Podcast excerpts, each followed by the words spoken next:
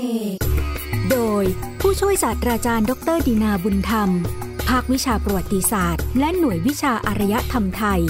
คณะอักษรศาสตร์ จุฬาลงกรณ์มหาวิทยาลัย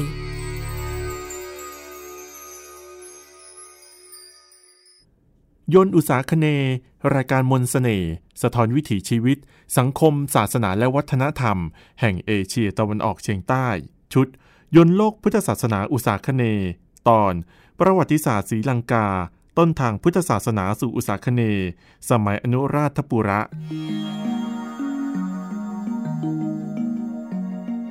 ท่านผู้ฟังครับ ในการกล่าวถึงพุทธศาสนาในโลกอุตสาคเนนั้น ในตอนที่แล้วเราได้เล่าถึงความเจริญของพุทธศาสนาที่เกาะศรีลังกา อันถือว่าเป็นต้นทาง ก่อนที่พุทธศาสนาจะได้รับการเผยแผ่มาสู่ภูมิภาคอุตสาคเน หรือเอเชียตะวันออกเฉียงใต้นะครับอย่างไรก็ดี รายการยนต์อุตสาคเนพิจารณาว่า การศึกษาประวัติศาสตร์ของเกาะศรีลังกา ซึ่งส่วนใหญ่แล้วในยุคโบราณเป็นประวัติศาสตร์ที่ควบคู่กันมา กับประวัติศาสตร์การประดิษฐานและเผยแผ่พระพุทธศาสนา ในลังกาทวีปแห่งนี้ เป็นเรื่องสำคัญที่น่าจะทำความเข้าใจ ก่อนที่เราจะทำความเข้าใจการเผยแผ่พุทธศาสนา มายังภูมิภาคเอเชียตะวันออกเฉียงใต้ หรืออุตสาคเน ดังนั้นรายการยนต์อุตสาคเน ในตอนนี้จะขอนำเสนอ เรื่องที่เกี่ยวข้องกับประวัติศาสตร์ของศรีลังกาในยุคโบราณ จนกระทั่งถึงประวัติศาสตร์สมัยใหม่นะครับ ในฐานะที่ประเทศศรีลังกาหรือเดิมเรียกว่าลังกาทวีปนั้น คือต้นทางสำคัญของพุทธศาสนาที่จะเผยแผ่มาสู่ภูมิภาคเอเชียตะวันออกเฉียงใต้นะครับ ท่านผู้ฟังครับ การเขียนประวัติศาสตร์ของศรีลังกา ในสมัยโบราณนั้น มีลักษณะคล้ายกับการเขียนพงศาวดารนนั่นเอง ได้รับอิทธิพลจากวิธีการเขียนพระไตรปิฎก ในพระพุทธศาสนา คือเป็นการบันทึกเหตุการณ์บ้านเมืองในลักษณะที่สัมพันธ์กับประวัติและเหตุการณ์ต่างๆ ในอดีตของพุทธศาสนา เริ่มจากสมัยพุทธกาลการเข้ามาตั้งถิ่นฐานของชนเชื้อชาติอารยัน การประดิษฐานพระพุทธศาสนาในลังกาทวีป การทำนุบำรุงบ้านเมืองของกษัตริย์ชาวสิงหน ตลอดจนการทำสงครามต่างๆ งานประวัติศาสตร์ประเภทนี้ ในลังกาที่สำคัญได้แก่คัมภีมหาวงคัมภีจุลวงคัมภีทีประวงและอื่นๆ จารึกเป็นหลักฐานที่สำคัญอีกประเภทหนึ่ง ที่แสดงถึงเหตุการณ์และการกระทำของผู้ที่สั่งให้สร้างจารึกนั้น ในศรีลังกา พบว่าสมัยโบราณปรากฏอยู่ประมาณ 3,000 หลัก มีอายุระหว่างพุทธศตวรรษที่ 3 ถึง 7 เป็นการจารึกบนแผ่นหิน เสาหิน ผนังถ้ำและอื่นๆ เนื้อหาส่วนใหญ่จะเกี่ยวกับการทำบุญกุศล และการทำสิ่งที่เป็นคุณประโยชน์ต่อบ้านเมือง ส่วนงานเขียนเกี่ยวกับศรีลังกาของชาวต่างชาติ ในพุทธศตวรรษแรก ๆ นั้น ก็มีทั้งงานของชาวกรีก เช่น งานเขียนของปโตเลมีและเมกาตินิส ชาวโรมัน เช่นไพลิเน่ และชาวอาหรับ ซึ่งกล่าวถึงสภาพภูมิศาสตร์ และทรัพยากรธรรมชาติของเกาะศรีลังกาที่เกี่ยวข้องกับเรื่องการค้า ในระยะหลังจะมีบันทึกของผู้แสวงบุญชาวต่างชาติที่เดินทางมายังศรีลังกา ซึ่งถือเป็นศูนย์กลางของพุทธศาสนาเถรวาท เช่น บันทึกของพระภิกษุฟาเหียนจากจักรวรรดิจีน ได้กล่าวถึงสิ่งที่ท่านได้พบเห็น ระหว่างพำนักอยู่ในศรีลังกาเมื่อกลางพุทธศตวรรษที่ 10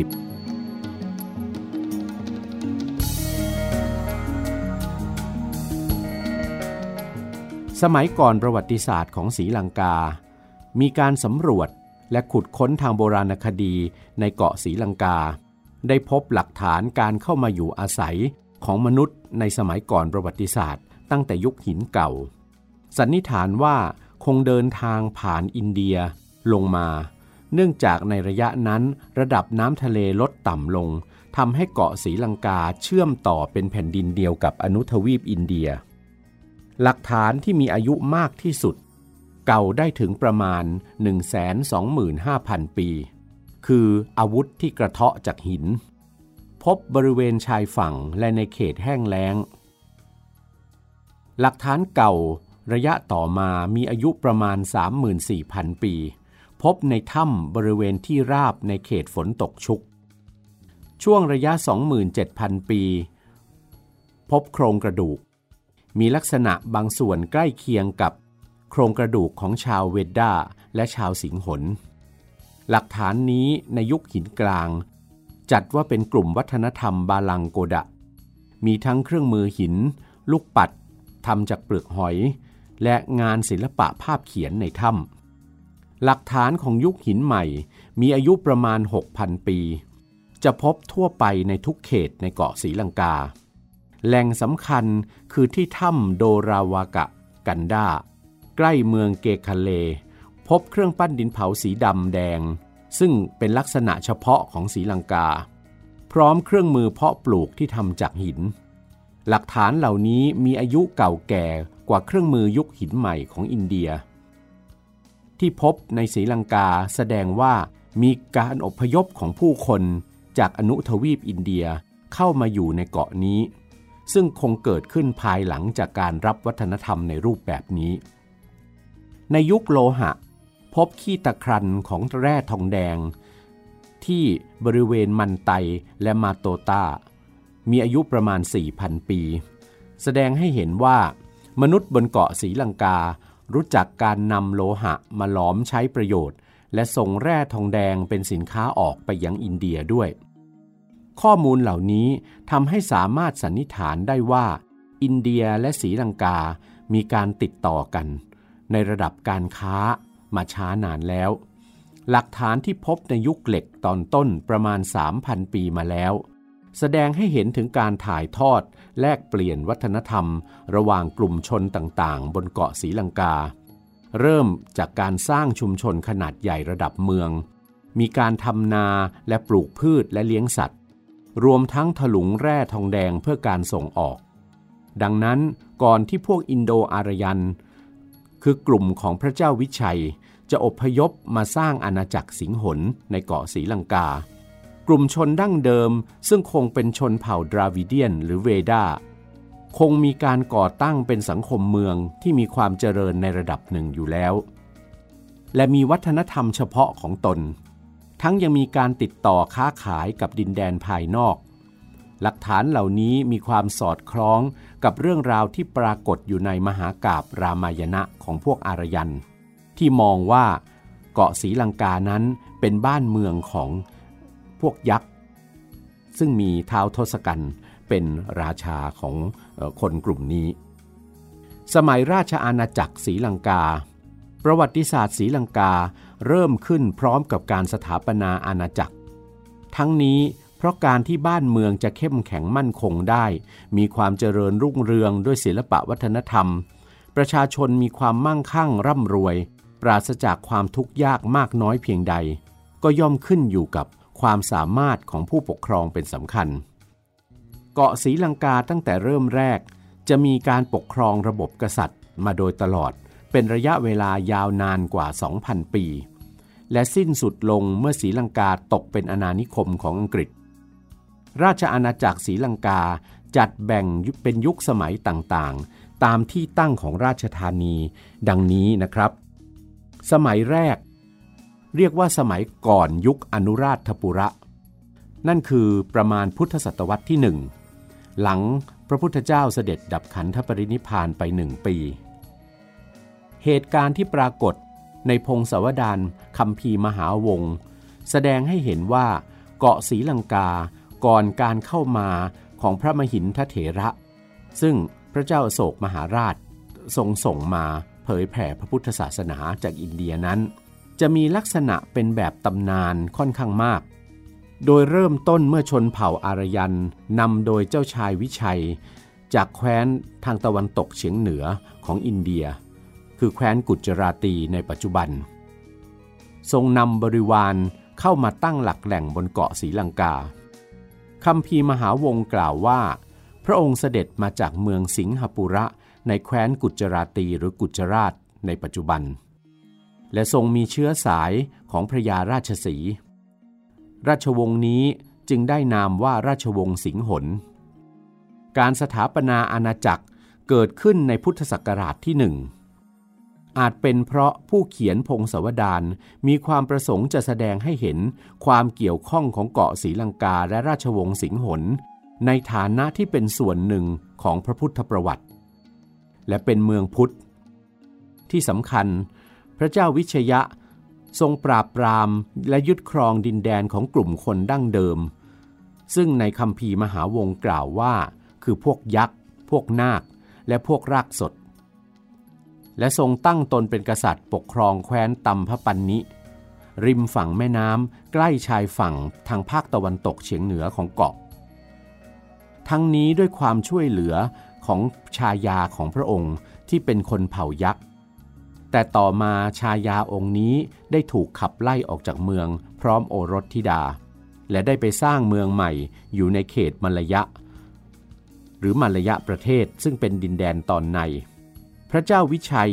ได้ทรงเสริมสร้างความเข้มแข็งทางการเมือง และวัฒนธรรมชาวอารยันด้วยการอภิเษกกับเจ้าหญิงแห่งราชวงศ์ปันดยะ ของแคว้นมัทุราในชมพูทวีป เป็นผลให้ชาวมัทุราจำนวนมาก เดินทางเข้ามาตั้งหลักแหล่ง และเกิดการผสมผสานทางเชื้อชาติ กับชาวอารยันกลุ่มเดิมในเกาะศรีลังกา กลายเป็นบรรพบุรุษของชาวสิงหนที่มีรากฐานของวัฒนธรรมพราหมณ์ ปะปนกับความเชื่อของชาวดราวิเดียน สมัยพระเจ้าบันดวาสุเทวะ อาณาจักรใหม่ยิ่งทวีความแข็งแกร่ง อันเป็นผลจากการที่พระองค์ได้อภิเษกสมรส กับเจ้าหญิงแห่งแคว้นจากที่ราบสูงเด็กขานในชมพูทวีป พระญาติและผู้ติดตามของพระมเหสี ได้กระจายไปตั้งถิ่นฐานและสร้างเมืองเพิ่มขึ้น โดยรอบชุมชนชาวสิงหน ได้ขยายไปทั่วทั้งในภาคเหนือ ภาคตะวันตกเฉียงเหนือ และตอนบนของภาคกลางของเกาะ ส่วนชนพื้นเมืองดั้งเดิม ได้ถอยหนีไปอยู่ในภาคใต้และตอนกลาง และกลายเป็นชนชั้นล่างในสังคมของชาวสิงหนไป สมัยที่สองคือสมัยกรุงอนุราชปุระ ซึ่งอยู่ระหว่างพุทธศตวรรษที่2ถึง16 เมืองอนุราชปุระได้รับการสถาปนาขึ้นเป็นราชธานีของอาณาจักร นับเป็นตัวอย่างของการวางแผนการปกครองที่ดี เนื่องจากเมืองนี้ตั้งอยู่ในชัยภูมิที่เหมาะสม ทั้งด้านภูมิประเทศและด้านยุทธศาสตร์ คือมีภูเขาและลำน้ำเป็นปราการธรรมชาติ สามารถป้องกันการโจมตีจากภายนอก มีที่ราบขนาดใหญ่สำหรับการเพาะปลูก และยังเป็นศูนย์กลางการติดต่อค้าขายกับบ้านเมืองใกล้เคียง ดังนั้นเมืองอนุราชปุระจึงสามารถคงความเป็นราชธานี เป็นศูนย์กลางการปกครองและวัฒนธรรม ได้นานถึง 12 ศตวรรษ ในสมัยนี้ พุทธศาสนาได้เข้ามาประดิษฐานอย่างมั่นคง ภายใต้การอุปถัมภ์ของกษัตริย์ชาวสิงหนวิถีแห่งพุทธศาสนาได้เป็นหลักสำคัญในการดำรงชีวิตของชาวสิงหนและเกาะศรีลังกาได้กลายเป็นศูนย์กลางของการเผยแผ่พุทธศาสนานิกายเถรวาทที่สำคัญที่สุดนอกดินแดนอินเดีย ระยะเวลาที่เมืองอนุราชปุระมีฐานะเป็นราชธานีนั้น ราชวงศ์ต่างๆ ผลัดกันเข้ามาปกครองและสร้างสรรค์ความเจริญ รวมทั้งก่อให้เกิดเหตุการณ์อันหลากหลาย สามารถแบ่งช่วงเวลาของสมัยอนุราชปุระได้เป็นสองช่วงระยะ คือ สมัยอนุราชปุระระยะแรก ระยะเวลาประมาณพุทธศักราช 1105ถึงพุทธศักราช 976 อาณาจักรศรีลังกาในสมัยนี้ อยู่ภายใต้การปกครองของราชวงศ์สิงหนและสายสาขา เช่น ราชวงศ์ลำพกันนะ ปฐมกษัตริย์คือพระเจ้าบันดุกาพยะ เป็นกษัตริย์สิงหนพระองค์แรกที่ถือกำเนิดบนเกาะศรีลังกา พระองค์สามารถรวบรวมแคว้นสิงหนของผู้ตั้งหลักแหล่งทั้งเก่าใหม่เข้าด้วยกันอย่างมั่นคง โดยมีศูนย์อำนาจอยู่ที่กรุงอนุราชปุระ และทรงจัดตั้งหมู่บ้านชายแดนที่เข้มแข็งไว้รอบด้าน ทรงริเริ่มธรรมเนียมการปรับปรุงระบบชนลประทาน ด้วยการสร้างอ่างเก็บน้ำ การขุดคลองส่งน้ำเพื่อประโยชน์แก่ราษฎร กษัตริย์ที่มีบทบาทสำคัญยิ่งอีกพระองค์หนึ่ง ในราชวงศ์นี้คือพระเจ้าเทวานัมปิยติสะในสมัยนี้ ศรีลังกาได้มีไมตรีกับพระเจ้าอาโศกมหาราช แห่งราชวงศ์โมริยะของอินเดีย แต่อาจเป็นการยอมรับอำนาจหรืออิทธิพลที่เหนือกว่าของอินเดียก็เป็นได้ ความสัมพันธ์นี้ก่อให้เกิดผลที่สำคัญ คือการประดิษฐานพุทธศาสนาในศรีลังกา ภายใต้การดำเนินงานที่สำฤทธิ์ผลของพระมหินทรเถระ และคณะ ภิกษุภิกษุณีที่พระเจ้าอาโศกมหาราชทรงส่งมาเผยแผ่พระพุทธศาสนา คณะสงฆ์กลุ่มแรกนี้ ได้ชื่อว่าฝ่ายมหาวิหาร ตามชื่อพระอารามที่พระเจ้าเทวานำปิยติสะทรงสร้างถวาย ต่อมาได้มีการสร้างเจติยบรรพศและถูปารามเจดีสำหรับประดิษฐาน พระบรมสารีริกธาตุส่วนพระรากขวัญ และประดิษฐานบาทของพระพุทธเจ้า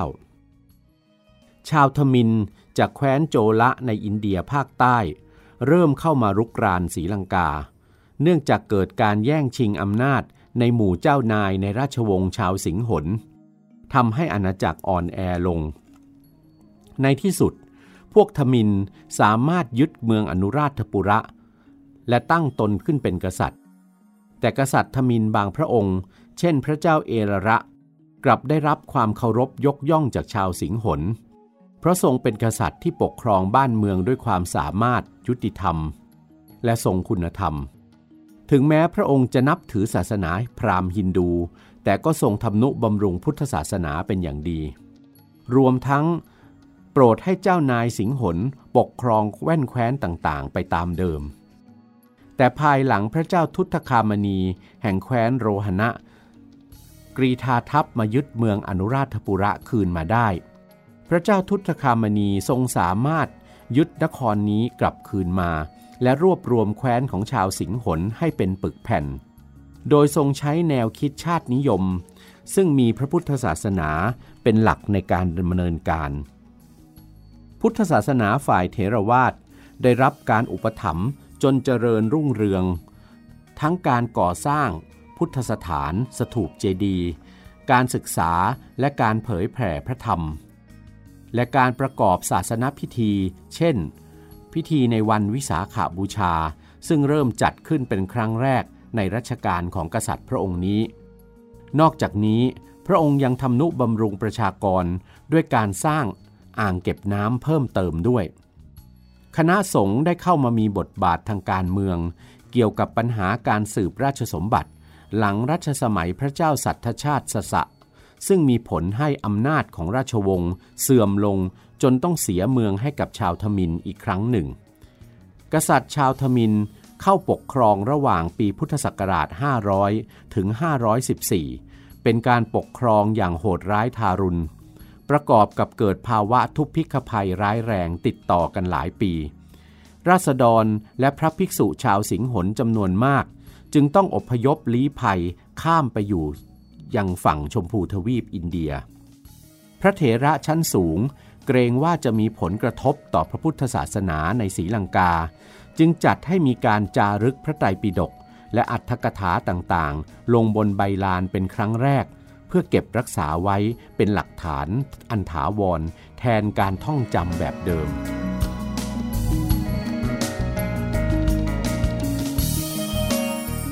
ความแตกแยกในคณะสงฆ์เริ่มเกิดขึ้น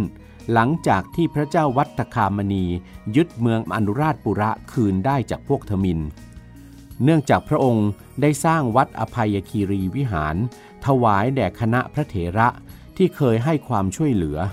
จนทำให้ฝ่ายมหาวิหารเดิมไม่พอใจ ในระยะต่อมาฝ่ายอภัยคีรีวิหารยังรับกลุ่มธรรมรุจิจากอินเดียข้ามมาสมทบ จึงทำให้ความคิดเห็นของคณะสงฆ์ทั้งสองฝ่ายแตกแยกกันมากขึ้น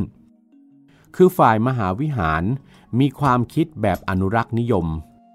ฝ่ายอภัยคีรีวิหารเป็นพวกหัวก้าวหน้า แต่การอุปถัมภ์สงฆ์ทั้งสองฝ่ายยังเป็นภารกิจอันสำคัญของกษัตริย์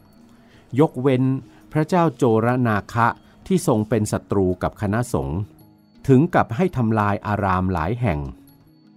ส่วนพระเจ้ากนิรชนุติดสะ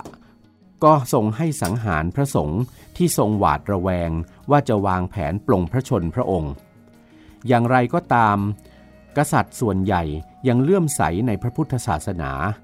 มีการสร้างอาราม สถูปเจดีย์และพระพุทธรูปเป็นจำนวนมาก เช่นพระเจ้ามหาทธิกะ มหานาคะ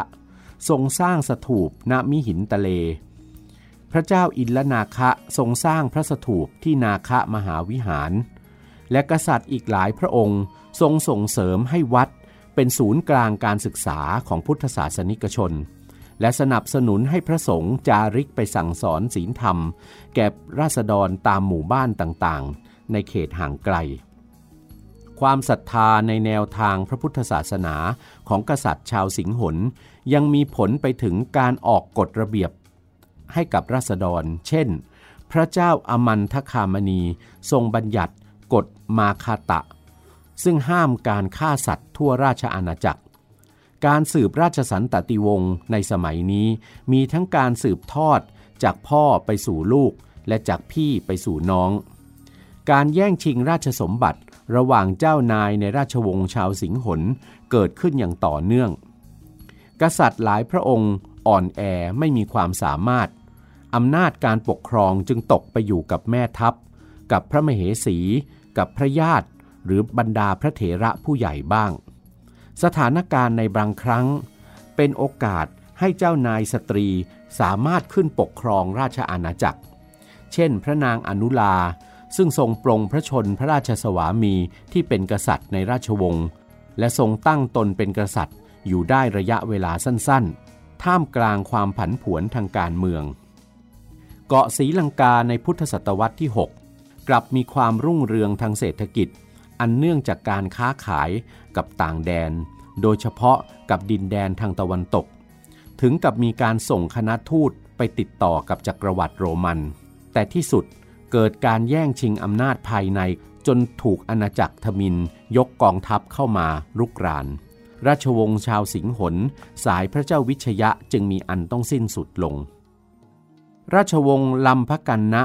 ราชตระกูลนี้เป็นสาขาหนึ่งของราชวงศ์สิงหน และเคยมีบทบาทสำคัญในราชสำนักศรีลังกามาแต่เดิม เมื่อราชวงศ์สิงหนอ่อนแอจนถึงที่สุด ราชตระกูลนี้จึงเข้ายึดอำนาจปกครองอยู่ได้ประมาณ 300 ปี โดยยังคงมีการแย่งชิงอำนาจอยู่เป็นระยะระยะ สมัยพระเจ้าวสภะเป็นยุคของความสงบรุ่งเรือง ความปลอดภัยจากการรุกรานทั้งภายนอกภายใน บทบาทของกษัตริย์มิใช่เพียงปกป้องศรัทธา หากแต่ยังเป็นศูนย์กลางในการพัฒนาอาณาจักร รัชสมัยนี้ประสบความสำเร็จในการปรับปรุงระบบชนประทาน จนสามารถผลิตข้าวเพื่อการส่งออกได้ เมื่อเศรษฐกิจรุ่งเรืองจึงสามารถสร้างและบูรณะปฏิสังขรณ์ อารามในพุทธศาสนาเป็นจำนวนมาก เช่น พระเจ้าคชพาหุที่หนึ่งทรงผูกมิตรกับแคว้นเกรละในอินเดียใต้ และได้รับชัยชนะในการต่อต้านกองทัพของพวกโจละหรือพวกทมิน กษัตริย์ในราชวงศ์นี้ยังคงเลื่อมใสและทำนุบำรุงพุทธศาสนา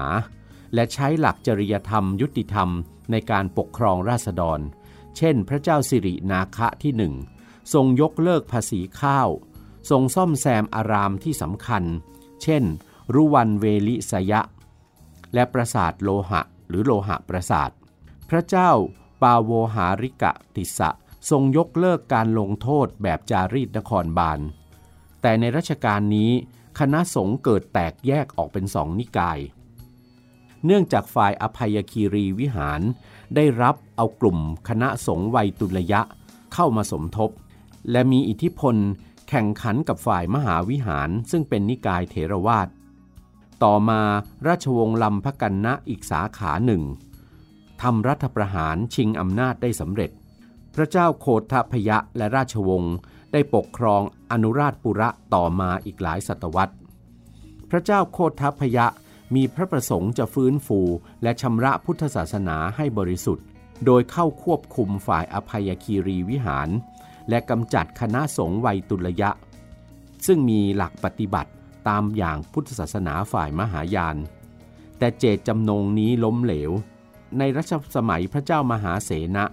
เนื่องจากพระองค์ทรงเลื่อมใสนิกายมหายาน และให้ทำลาย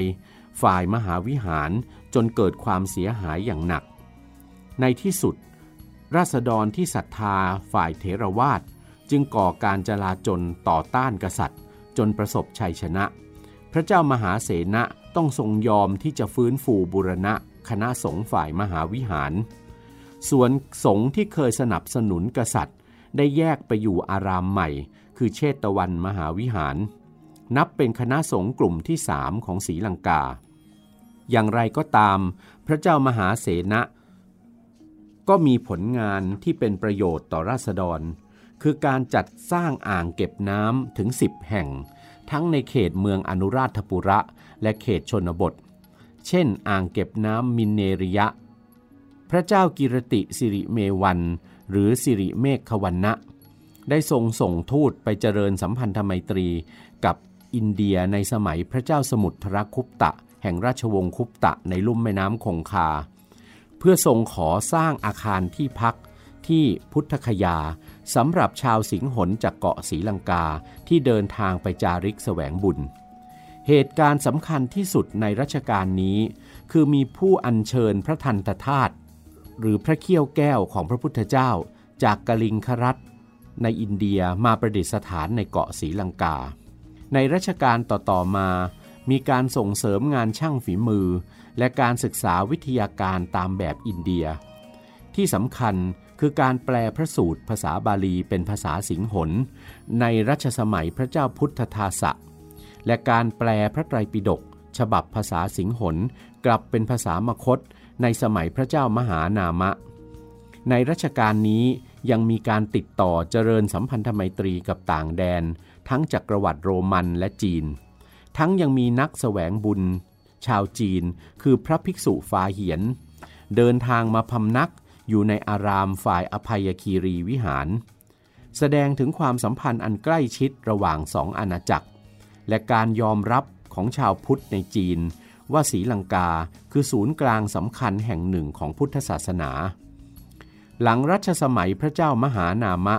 อาณาจักรสิงหนเกิดความแตกแยก จนพ่ายแพ้แก่พวกทมินจากอินเดียใต้อีกครั้งหนึ่ง กษัตริย์ทมินยึดครองเมืองอนุราชปุระ และแคว้นสิงหนทางภาคเหนือ ระหว่างปีพุทธศักราช 976 ถึง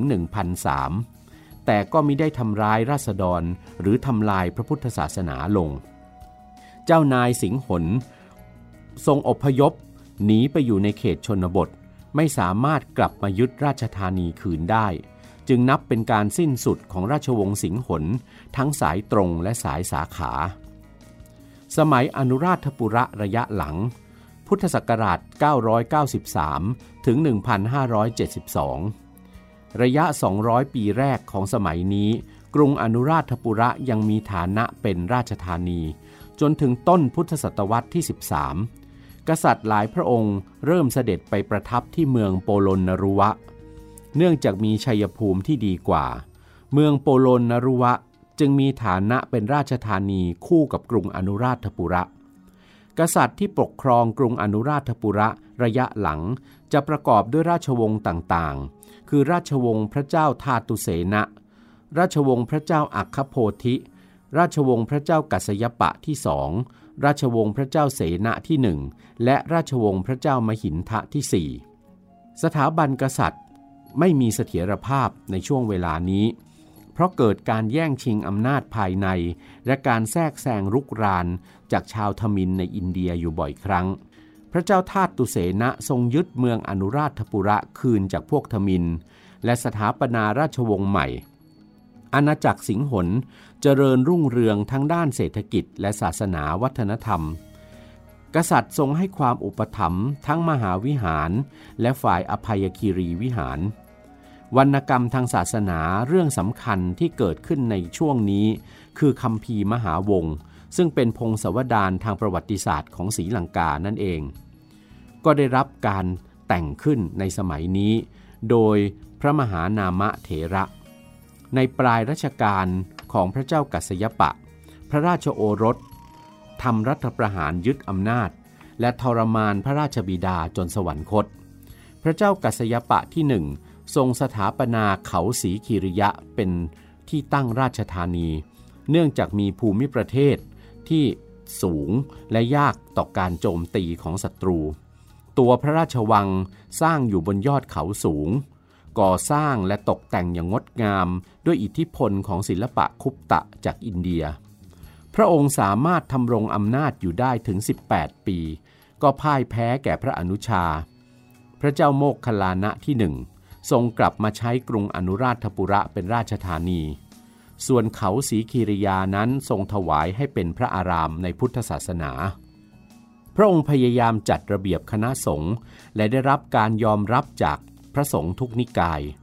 ในสมัยนี้ได้มีผู้อัญเชิญพระเกศาธาตุของพระพุทธเจ้า จากพุทธคยามาประดิษฐานในเกาะศรีลังกา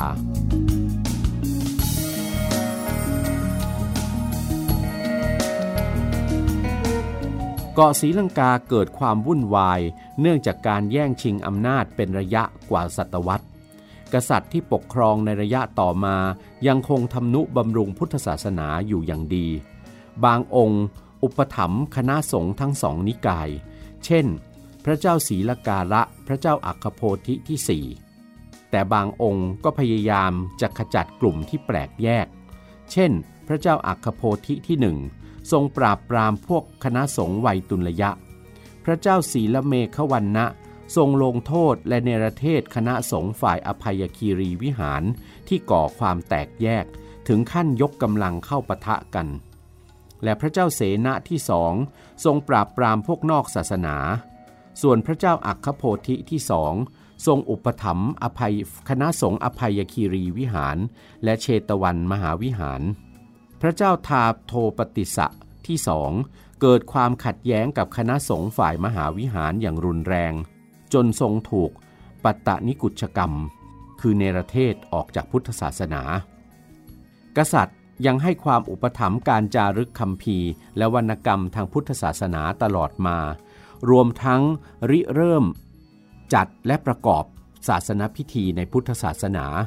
ซึ่งเป็นแบบอย่างให้กับพุทธศาสนิกชนในภูมิภาคอื่น ๆด้วย เช่น พระเจ้าโมกขลานะที่สามทรงเริ่มพิธีถวายกถิน พระเจ้าอัคคโพธิที่สี่ทรงเริ่มพิธีสวดพระปริตพระเจ้ากัสยปะที่สองทรงให้แต่งคำพีฉบับย่อเพื่อความสะดวกในการศึกษาพระธรรม ความสัมพันธ์ทางการเมือง ระหว่างอาณาจักรศรีลังกา และอาณาจักรในอินเดียใต้มีอยู่อย่างต่อเนื่อง ทั้งในลักษณะความร่วมมือช่วยเหลือ และการทำสงครามรุกรานกัน เช่น กรณีเจ้าชายโมกขลานะลี้ภัยจากพระเจ้ากัสยปะที่หนึ่งพระเชษฐา ข้ามไปอยู่ในอินเดีย ในรัชกาลพระเจ้าอัคโพธิที่สองกษัตริย์แห่งกลิงครัตและพระราชวงศ์เสด็จลี้ภัยเข้ามาขอประทับอยู่ในเกาะศรีลังกา ส่วนพระเจ้ามณวัมมะแห่งศรีลังกา ก็เคยเสด็จลี้ภัยไปอยู่ในราชสำนักปัลลวะในอินเดียใต้ และได้รับความช่วยเหลือจากกษัตริย์ปัลลวะ ให้เสด็จกลับมาปกครองศรีลังกา อิทธิพลของราชวงศ์ปัลลวะในอินเดียจึงปรากฏอยู่มากในศิลปะและสถาปัตยกรรมของศรีลังกายุคนี้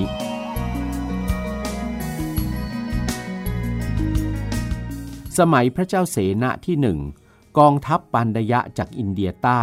ได้ร่วมมือกับชาวทมินในศรีลังกา ยกเข้ามาปล้นสะดมทำลายเมืองอนุราชปุระจนเสียหายอย่างหนัก พระเจ้าเสนาที่หนึ่งต้องทรงยอมเจรจาสงบศึก และย้ายราชธานีไปอยู่ที่เมืองโปโลนรุวะ ถึงรัชสมัยพระเจ้าเสนาที่สองกองทัพสิงหนได้ยกไปโจมตีและยึดครองอาณาจักรปานดยะในอินเดียใต้อยู่ระยะหนึ่ง ถึงรัชสมัยพระเจ้ากัสยปะที่ห้ากษัตริย์ปานดยะทรงกลับขอให้ศรีลังกาช่วยเหลือในการทำศึกสงครามกับอาณาจักรโจละของพวกทมิน แต่ก็ไม่สามารถยับยั้งกองทัพของรัฐโจละได้ สมัยพระเจ้าทัพปุระที่ 5 กษัตริย์ปานดยะได้ทรงขอลี้ภัยไปอยู่ในเกาะศรีลังกา พระเจ้าทัพปุระที่ 5 ต้องการส่งกองทัพไปช่วย แต่เจ้านายศรีลังกาพระองค์อื่นๆ ทรงคัดค้าน กษัตริย์ปานดยะจึงเสด็จหนีไปอยู่ชายฝั่งมาลาบาในอินเดียใต้ และทรงฝากเครื่องราชกุฏภัณฑ์ของพระองค์ไว้ในเกาะศรีลังกา ซึ่งได้กลายเป็นชนวนสาเหตุ ให้กษัตริย์โจละใช้เป็นข้ออ้างในการรุกรานศรีลังกาในระยะต่อมาอีก จนพระเจ้าอุทยะที่สี่ต้องส่งทิ้งเมืองอนุราชปุระ ย้ายไปประทับอยู่ในแคว้นโรหณะ เมื่อทรงรวบรวมกำลังได้ จึงตอบโต้โดยการยกทัพไปโจมตีเขตประเทศสราชของอาณาจักรโจละ ซึ่งอยู่ทางตอนเหนือของเกาะศรีลังกา ในต้นพุทธศตวรรษที่ 16 พระเจ้ามหินทาที่ 4 ทรงกระชับไมตรีกับรัฐในอินเดีย ภาคใต้โดยการอภิเษกสมรสกับเจ้าหญิงแห่งกลิงครัฐปลายรัชสมัยนี้ กองทัพโจละของพวกทมินบุกโจมตีศรีลังกาอีกครั้ง ในรัชกาลต่อมาพวกทมินในศรีลังกาก่อการกรบฏ ยิ่งทำให้อาณาจักรอ่อนแอลง ในขณะที่อาณาจักรโจละของพวกทมิน เข้มแข็งขึ้นเรื่อยๆ จนสามารถรวมเป็นอาณาจักรใหญ่ในอินเดียภาคใต้ไว้ได้ทั้งหมด จักรพรรดิราชา ราชาโจละ ทรงยึดครองดินแดนส่วนใหญ่ของเกาะศรีลังกาไว้ได้ เกาะศรีลังกาตกเป็นประเทศสราชของพระเจ้าราเชนทรโจละที่หนึ่งระหว่างปีพุทธศักราช 1560 ถึง 1613 มีศูนย์กลางการปกครองที่นครโปโรนารุวะ พระเจ้ามหินทะที่ 5 พระราชวงศ์มหามงกุฎของศรีลังกา และเครื่องราชกุฏภัณฑ์ของกษัตริย์ปานดยะ ถูกพวกโจละนำไปอินเดีย ระยะนี้อิทธิพลของศาสนาพราหมณ์ฮินดูแผ่ขยายไปทั่วเขตยึดครองของโจละในศรีลังกา ชาวสิงหนต้องหันมานับถือศาสนาพราหมณ์ฮินดู ศึกษาภาษาสันสกฤต ทั้งต้องกราบไหว้รูปเคารพ และศาสนสถานของศาสนาพราหมณ์ฮินดู แม้แต่พระสงฆ์ในพุทธศาสนาก็จำต้องปรับตนให้คล้อยตามนโยบายของผู้ปกครอง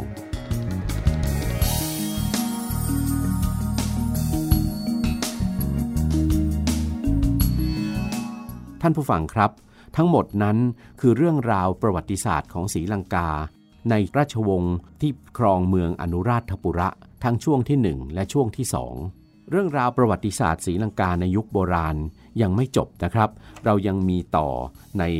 รายการในตอนหน้า ข้อมูลที่อ้างอิงในการนำเสนอประวัติศาสตร์ศรีลังกานี้ ต้องขอขอบพระคุณ ศาสตราจารย์กิติคุณ ดรปิยนาถบุญนาค ราชบัณฑิต สาขาประวัติศาสตร์ ราชบัณฑิตยสภา และผู้ช่วยศาสตราจารย์ชมพูนุชนาคีรัก อดีต อาจารย์ประจำภาควิชาประวัติศาสตร์ คณะสังคมศาสตร์ มหาวิทยาลัยศรีนครินทรวิโรธนะครับ ซึ่งท่านเป็นผู้ค้นคว้าและเรียบเรียงนะครับตำราและเอกสารประวัติศาสตร์ศรีลังกา ซึ่งรายการยนต์อุตสาคเนได้อ้างอิงนำมานำเสนอสู่ท่านผู้ฟังในตอนนี้ครับสำหรับวันนี้ หมดเวลาลงแล้ว พบกันใหม่ในคราวหน้า สวัสดีครับ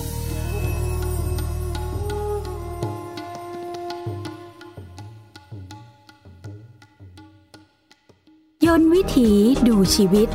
เรื่องประวัติ ศาสตร์ และศิลป์ในเอเชียตะวันออกเฉียงใต้